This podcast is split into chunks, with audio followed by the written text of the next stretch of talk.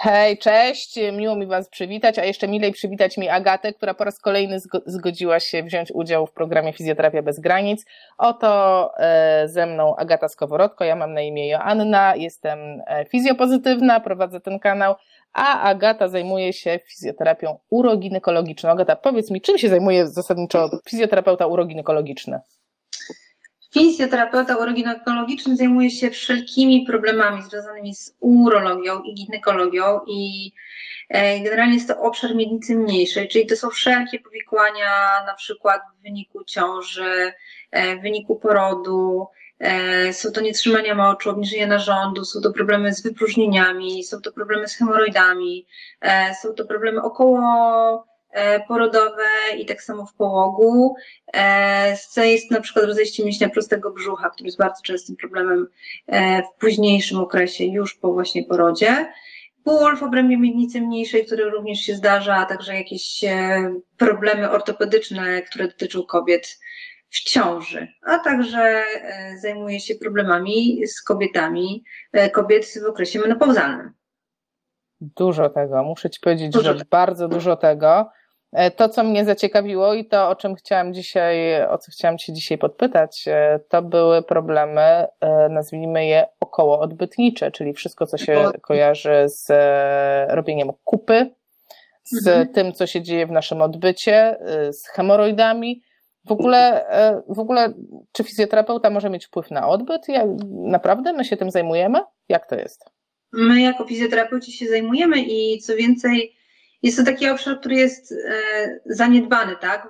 Ponieważ jest to obszar intymny, e, a bardzo często dochodzi do jakichś uszkodzeń okołoporodowych, czyli na przykład e, nacięć krocza, które są dosyć głębokie lub pęknięć krocza, które również występują dosyć często. I w wyniku właśnie takich sytuacji może dochodzić właśnie do jakichś problemów, na przykład z nietrzymaniem gazu, z nietrzymaniem stolca, z bólem w obrębie e, tego obszaru. E, może to być tak, że e, problemy ze współżyciem mogą się pojawić właśnie w wyniku bólu i w wyniku cięcia przez wytworzenie się blizny, która jest zbyt sztywna. Także jak, na, jak najbardziej mamy wpływ i mamy możliwość pomóc pacjentkom przede wszystkim, które borykają się z takimi trudnościami. Zaciekawiło mi to, co powiedziałaś na temat nietrzymania gazów i nietrzymania stolca. To e, zdarzają się takie wypadki, że mogę, nie wiem, e, co to w ogóle jest? Co, czym jest nietrzymanie stolca? Na czym to polega? Przecież, e, no rzadko, znaczy nie wiem, ja nie spotkam się z taką osobą, która po prostu nagle nosi kupę w majtkach. Oprócz oczywiście chorobowych jakichś kwestii, mhm. gdzie nie wie o tym, że, że, że, że ta kupa jest. No tak. No nietrzymania stolca oczywiście zdarzają się po ciąży. Oczywiście są różne stopnie tego nietrzymania i e, definiuje się jako niemożliwość e, wypróżnienia w miejscu i czasie, którym my sobie tak naprawdę e, wybieramy. I oczywiście jest to jakaś taka dysfunkcja społeczna, tak, która nas trochę wyklucza z życia, trochę definiuje nam też życie przy okazji, bo na przykład ogranicza nam pewne mm, spotkania towarzyskie, wyjścia, zakupy, życie społeczne, no bardzo dużo, bardzo dużo jakby rzeczy. Także zdarzają się takie sytuacje, które w wyniku na przykład uszkodzeń krocza po porodzie przez nacięcie lub pęknięcie i to e, pęknięcie jest zdecydowanie gorsze niż nacięcie bardzo często i może dojść do nietrzymania gazów, które jest najłagodniejszą formą nietrzymania, e, nietrzymania kontynencji takiej w okolicach odbytu. Potem jest nietrzymanie płynnych stolców, nietrzymanie e, twardych stolców i całkowita mimowolna utrata e, tego stolca. Także to też jest jakaś taka gradacja, tak, którą my mamy i oczywiście ona zależy od bardzo wielu rzeczy, od uszkodzenia tkanek, od zaopatrzenia nerwowego, bo to też jest w wyniku różnych sytuacji może dojść do uszkodzenia e, nerwów. Oczywiście mogą to być jakieś dysfunkcje E, neurologiczne, które się e, spotykają. Mogą być też to dysfunkcje funkcjonalne tak zwane, tak? Czyli na przykład nietrzymanie w wyniku biegunki albo w wyniku jakiejś e, wirusówki. Także tych, tych typów nietrzymania jest kilka. Mhm. Zaciekawiłaś mnie, czyli jeżeli osoba nie jest w stanie powstrzymać, a chciałaby, tak? Aktywnie chciałaby, załóżmy, nie oddać gazów, a mhm. jednak oddaje je, to to już jest pierwszy stopień nietrzymania. Jeżeli nie ma możliwości utrzymania tych gazów i one oddają, wydzielają się mimowolnie, to już jest, czyli nie mamy wpływu na trzymanie tych gazów, to już jest pierwszy stopień. Mhm. A co z brudzeniem bielizny? To jest również e, zaliczane do pierwszego stopnia e, inkontynencji e, fekalnej, więc no to jak najbardziej się zdarza, tak? Więc jeżeli jest to brudzenie bielizny, to też jest to jakaś dysfunkcja tego obszaru i też powinno to już niepokoić. Oczywiście. A, mhm. Mhm. Tak się zastanawiam, E, jak mogę to połączyć z fizjologią? W sensie, jak przeciętna osoba ma rozróżnić, czy jeszcze jest w fizjologii, czy już jest w patologii? E, mhm. Czyli tak naprawdę, jak często ja powinnam pójść do toalety i robić kupy? Od czego to zależy? No bo rozumiem, że no to brudzenie, czy to nietrzymanie będzie się zdarzało w momentach, w których no, ja fizjologicznie bym chciała tą kupę zrobić, tak?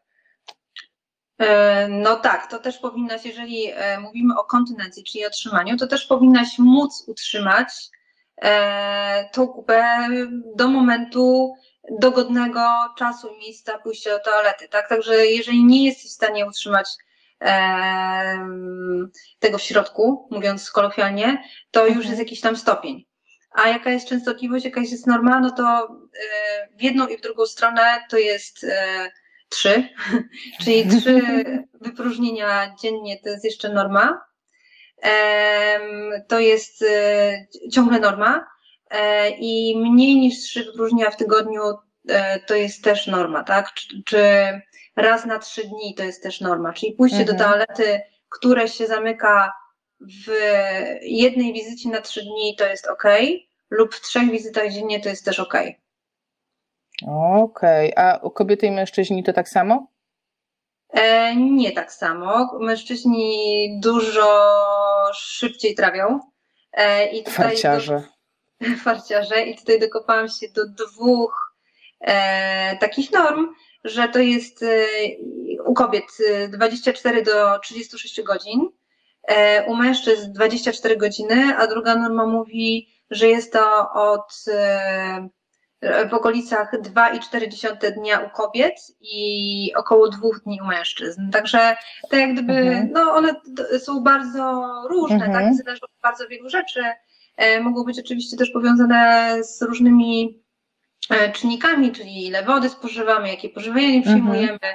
czy mamy jakąś chorobę, czy jest na przykład niedoczynność tarczycy, bo to również jest związane też od przyjmowaniu mikroelementów, tam jest zależne na przykład od e, potasu, sodu i wapnia, e, czy są jakieś takie dysfunkcje neurologiczne, czy jest e, jelito nadwrażliwe, czy jest choroba mhm. chrona. Także tego jest naprawdę bardzo, bardzo wiele. No, długość końcowego odcinka jelita grubego tak samo ma wpływ czas gromadzenia tego kału. Również no właśnie. Właśnie, przerwę Ci, bo ja, żebym, żebym dobrze rozumiała, te normy, że e, kobieta trochę dłużej, facet trochę krócej, dotyczą e, przerw pomiędzy takich średnich, uśrednionych, zrozumiem, że ktoś to zbadał, pomiędzy e, oddawaniem stolca, czy to jest czas od wejścia do buzi, a wyjścia przez odbyt? Od wejścia do buzi do wyjścia przez odbyt. Mhm, czyli generalnie my, kobiety, dłużej trawimy. Czyli my jak kobiety... ja zjem dzisiaj posiłek, to prawdopodobnie nie oddam go jutro, a najprawdopodobniej no. pojutrze, a mój mąż Może jednak jutro. 4 do 36 godzin. Myślę, mhm. że to mhm. jest bardziej realne niż 2,4 dni. No to bardzo zależy, to są bardzo indywidualne rzeczy i mhm. naprawdę osoby, które pojawiały się w gabinecie bardzo mają e, różną częstość wizyt w toalecie. Nawet mhm. Z jakimi problemami, jeśli chodzi o odbyt, trafiają najczęściej? Tak już strzelam, że pewnie kobiety, tak? No bo my rodziny tak. i aż się, mhm. aż się prosi o to, żeby tam były kłopoty. Kobiety po tak. porodzie, co tam się dzieje w czasie tego porodu? Słuchaj, no to jest tak, że e, ten przebieg e, porodu może być bardzo różny, tak? W zależności od tego, jak duże jest dziecko, czy jest e, poród z użyciem jakichś, z wykorzystaniem jakichś narzędzi, z waku, kleszcze, czy jest nacięcie krocza, czy jest pęknięcie krocza i tutaj bym chciała troszeczkę powiedzieć na temat ochrony krocza, że ochrona no krocza nie zawsze była ochroną krocza, dlatego że naprawdę. Czekaj, czekaj, czekaj, czekaj, czekaj, czekaj, czekaj, bo nie wszyscy się na tym znają. Czym jest tak. ochrona krocza? Co masz na myśli używając z, z sformułowania ochrona krocza? Hmm? Czyli, że nie tniemy, tak? Nie ma ciach, ciach, nie. Nie ma cięcia podczas porodu, jak gdyby dajemy, oddajemy e, wszystko e, naturze i e, naszym tkankom i staramy się ochronić to krocze tak, żeby to dziecko przeszło przez kanał rodny, nie uszkadzając go w jakiś sposób, tak? Tylko bardzo często dochodzi do tego, że niestety tylko czerpęka. Więc jeżeli jesteśmy na sali porodowej i na przykład e, położna mówi, trzeba naciąć to krocze, żeby je ochronić właśnie, to raczej um, posłuchałabym się tej położnej, bo widzi, co się tam dzieje z tym kroczem mhm. i e, nacięcie może być dużo mm, lepsze w skutkach e, niż pęknięcie krocza. E, dlatego że ono jest nakierowane. W Polsce zawsze jest to, to cięcie po jednej ze stron, po prawej ze stron. Może ja pokażę, tu mam taki. Mhm, właśnie, pokaż odbyt i powiedz, co gdzie jest, żeby wszyscy, którzy no. widzą, to wiedzieli dobrze, co to są za części anatomiczne. No, tu z przodu jest spojenie łonowe, z tyłu jest kość krzyżowa, po bokach są takie części, na których siedzimy, guzy kulszowe. Można je bardzo łatwo sprawdzić. To są takie cztery ograniczenia mhm. kostne mięśni na miednicy Idąc od góry, to jest warstwa zewnętrzna. Idąc od góry mamy taką malutką tutaj cewkę, mam nadzieję, że to widać. Tutaj jest pochwa i tutaj jest odbyt. Ok? Po środku między pochwą a odbytem jest takie miejsce, które nazywa się środkiem ścięgnistym. Jak sama nazwa wskazuje, są to mm, elementy, które e, włókniste, które raczej mają no, małą ilość włókien kurczliwych, mięśniowych, a łączy się tutaj tkanka łączna. I a ja, czekaj, poz, pozwól, że, się, że, że dopytam się, ponieważ spotkałam się z taką opinią, że e, no, najlepsi lekarze, zachód to tnie w stronę odbytu właśnie przez ten środek ścięgnisty. Tak. Opowiedz mi o tym. E, więc tak jest, tak mieliśmy podane na kursie przez naszego pana doktora prowadzącego, który miał e, szeroką praktykę w Niemczech. I on powiedział, że tak właśnie się odbywa na zachodzie, tak, czyli w Niemczech, e, i nie ma zbyt dużo powikłań. Ja się dokopałam do jakichś danych, że 3% e, nacięć tych kierunku odbytu ma jakieś powikłania. To nie jest w sumie dużo. Natomiast e, ma to taką wadę, że w momencie, kiedy to nacięcie pójdzie nie tak, to idzie absolutnie w stronę odbytu i wtedy mogą być duże uszkodzenia. Plusem tego jest, że idzie właśnie po tkance ścięgnistej, wzdłuż tego środka ścięgnistego, i nie narusza elementów e, kurczliwych, jeżeli wszystko jest w porządku.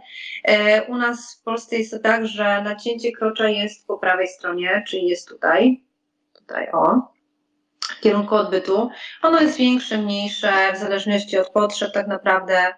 E, oczywiście też są skala nacięć tego krocza. No i potem się zszywa, tak? W miejscu zszycia powstaje E, blizna, ta blizna może być bardziej głęboka, może być bardziej płytka, ją można sobie wyczuć i z zewnątrz i wewnątrz podczas badania.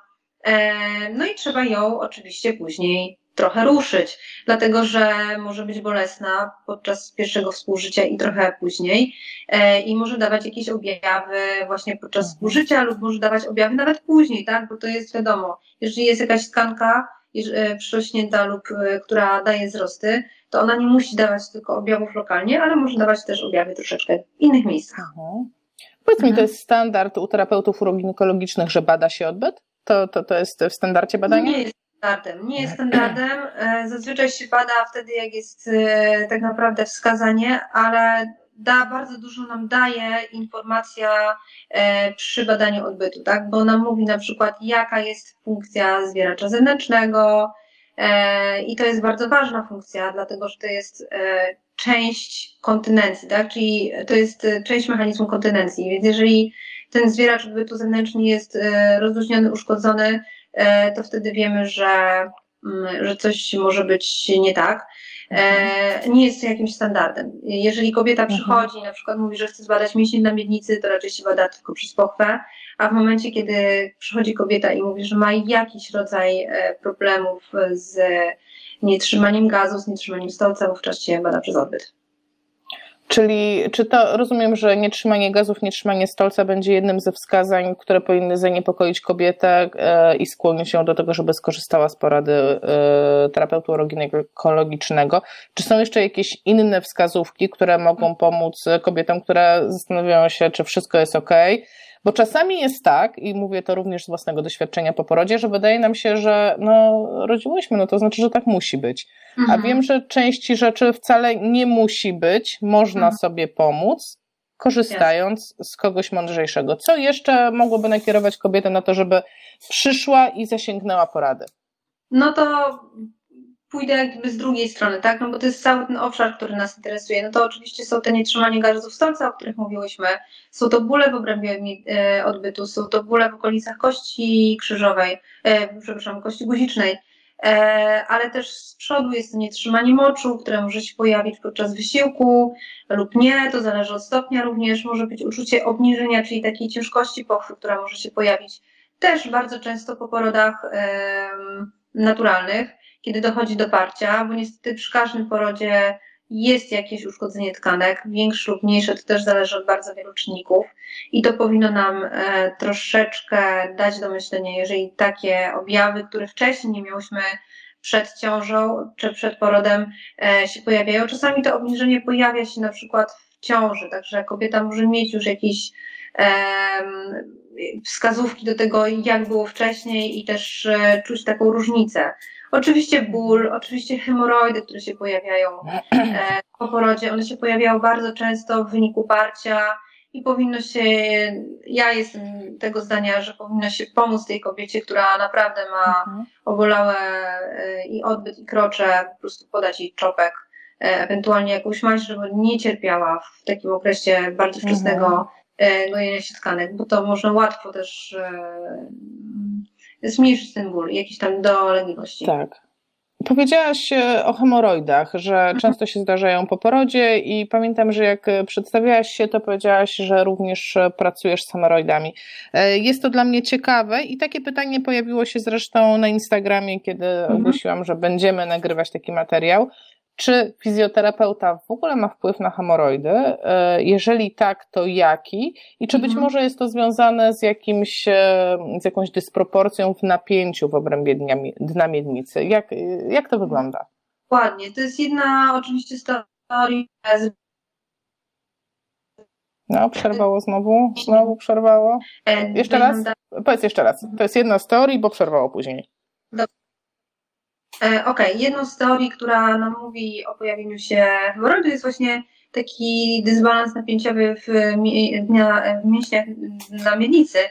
Więc praca, oczywiście to musi być uprzednie badanie, tak? My sobie badamy te mięśnie, to nie jest tak, że my sobie mówimy, a dobra, to teraz pani ma zbyt duże napięcie, tylko to jest badanie, które e, badamy sobie pewnymi skalami który nam bardzo wiele mówi też o, e, o możliwości relaksacji tych mięśni, bo to jest e, bardzo często wynika właśnie z braku możliwości relaksacji tych mięśni. Mhm. Jeżeli my sobie sprawdzimy te mięśnie i tak samo od przodu, czyli per vaginum i od tyłu per rectum i wiemy, że ta osoba, która do nas przychodzi, to nie musi być kobieta, to również może być mężczyzna i mężczyźni mhm. bardzo często mają. Ale jego przez waginę raczej nie będziemy badać, tak sobie pomyślałam. E, nie. E, aczkolwiek e, z przodu mogą się pojawić inne problemy, które się nazywają żlakami sromu, tak? Czyli to bardzo często, znaczy może nie bardzo często, ale to jest jedna z dysfunkcji, które kobiety również mają. Ale to jest troszeczkę inny temat, bardziej złożony i najczęściej idzie jeszcze z żlaków e, macicy. Więc to jeszcze, jak gdyby problem pojawia się wyżej, nie w samym kroczu i może się pojawić też niżej od tego samego miejsca, w sensie od macicy i może schodzić na nogi, ale to jest jak gdyby taka dygresja. E, znaczy, Ale ja do tego napięcia bym nawiązała. E, no bo kiedyś e, opowiadałaś mi, że mhm. mogą być dysproporcje w napięciu przód-tył, no bo mhm. tam rodzimy jednak przodem, czyli ten poród tak. jest per vaginum, tak? Mhm. Rozwiń ten temat, bo to, to, mnie, to mnie zaciekawiło. Więc tak, no te mięśnie, jeszcze raz je tutaj pokażę. To jest warstwa zewnętrzna, e, która wygląda tak. Ona jest, ma część takich mięśni, które biegną sobie w poprzek. Warstwa wewnętrzna wygląda troszeczkę inaczej. Funkcjonalnie te mięśnie, one są ze sobą powiązane, one nie są osobnymi, osobnymi mięśniami, tak? One przebiegają wokół wszystkich tak naprawdę otworów e, tutaj w niemiednicy mniejszej. Jednak podczas porodu, wiadomo, e, dziecko wychodzi kanałem rodnym, czyli przez pochwę i te mięśnie naprawdę się rozciągają podczas tego porodu. E, później muszą dojść do jakiegoś znowu napięcia, ale często jest tak, że ta okolica odbytu jest dużo bardziej napięta niż ta okolica, która jest z przodu. E, czyli jednak, często... czyli, czyli, czyli to napięcie i rozumiem, że to może prowokować wystąpienie hemoroidów dodatkowo, tak? Bo one już mogły w czasie parcia się tam. I idąc już do meritum, to my jako fizjoterapeuci mamy wpływ na e, napięcie mięśniowe i mamy wpływ na te hemoroidy, oczywiście nie w stopniu, kiedy one wypadają są poza odbytem i są nieodprowadzalne, ale w, w takich stadiach pierwszych e, choroby, czyli pierwszego i drugiego stopnia, pierwszy na drugi, to my wtedy mamy jakiś wpływ nad, nad, e, nad tym obszarem, mhm. tak? Czyli możemy pokazać, co to jest napięcie, co to jest rozluźnienie, jak rozluźniać tak. jakieś wykonać. Można zrobić biofeedback, tak? czyli na tak. zasadzie wprowadzenia e, elektrody do odbytu możemy zobaczyć, czy te mięśnie relaksujemy, czy wręcz przeciwnie, myślimy relaksujemy, a tak naprawdę napinamy. Także jak gdyby tych schematów działania nasz, naszych jest bardzo wiele i schematów działania pacjenta też jest strasznie dużo i to zazwyczaj idziemy za pacjentem, tak? To, co on nam mhm. prezentuje, to my wtedy jak gdyby odpowiadamy jakąś terapią. Mhm. A taką najbardziej popularną teorią i takim zaleceniem przy hemoroidach jest e, no, yy, uważać na to, jak się robi kupę. E, mhm. W związku z tym, czy jest jakiś idealny sposób na zrobienie kupy? No oczywiście, że jest. jak na wszystko. E, słuchaj, no jest tak. Po pierwsze unika się dużego parcia, tak, przy tych hemoroidach, dlatego że parcie będzie nam zwiększać ciśnienie, Ciśnienie znowu nie działa dobrze na, na hemoroidy. E, oprócz tego oczywiście chcemy unikać zaparć, bo zaparcia będą znowu prowadzić do wzrostu ciśnienia w jamie brzusznej. Jeszcze suche stolce, czyli takie wnikania e, trzeba jak gdyby zaopatrzyć się też tą wodę i błonnik, żeby właśnie te stolce nie Żeby nie drapało, żeby nie drapało, tak? Owszem, i żeby nie raniło, bo wtedy może dojść do Znowu uciekło mi słowo. Do powiększenia się hemoroidów. A Nie, czy... do, przycięcia przez odbyt. A, może się... rozumiem. E, szczeliny odbytu.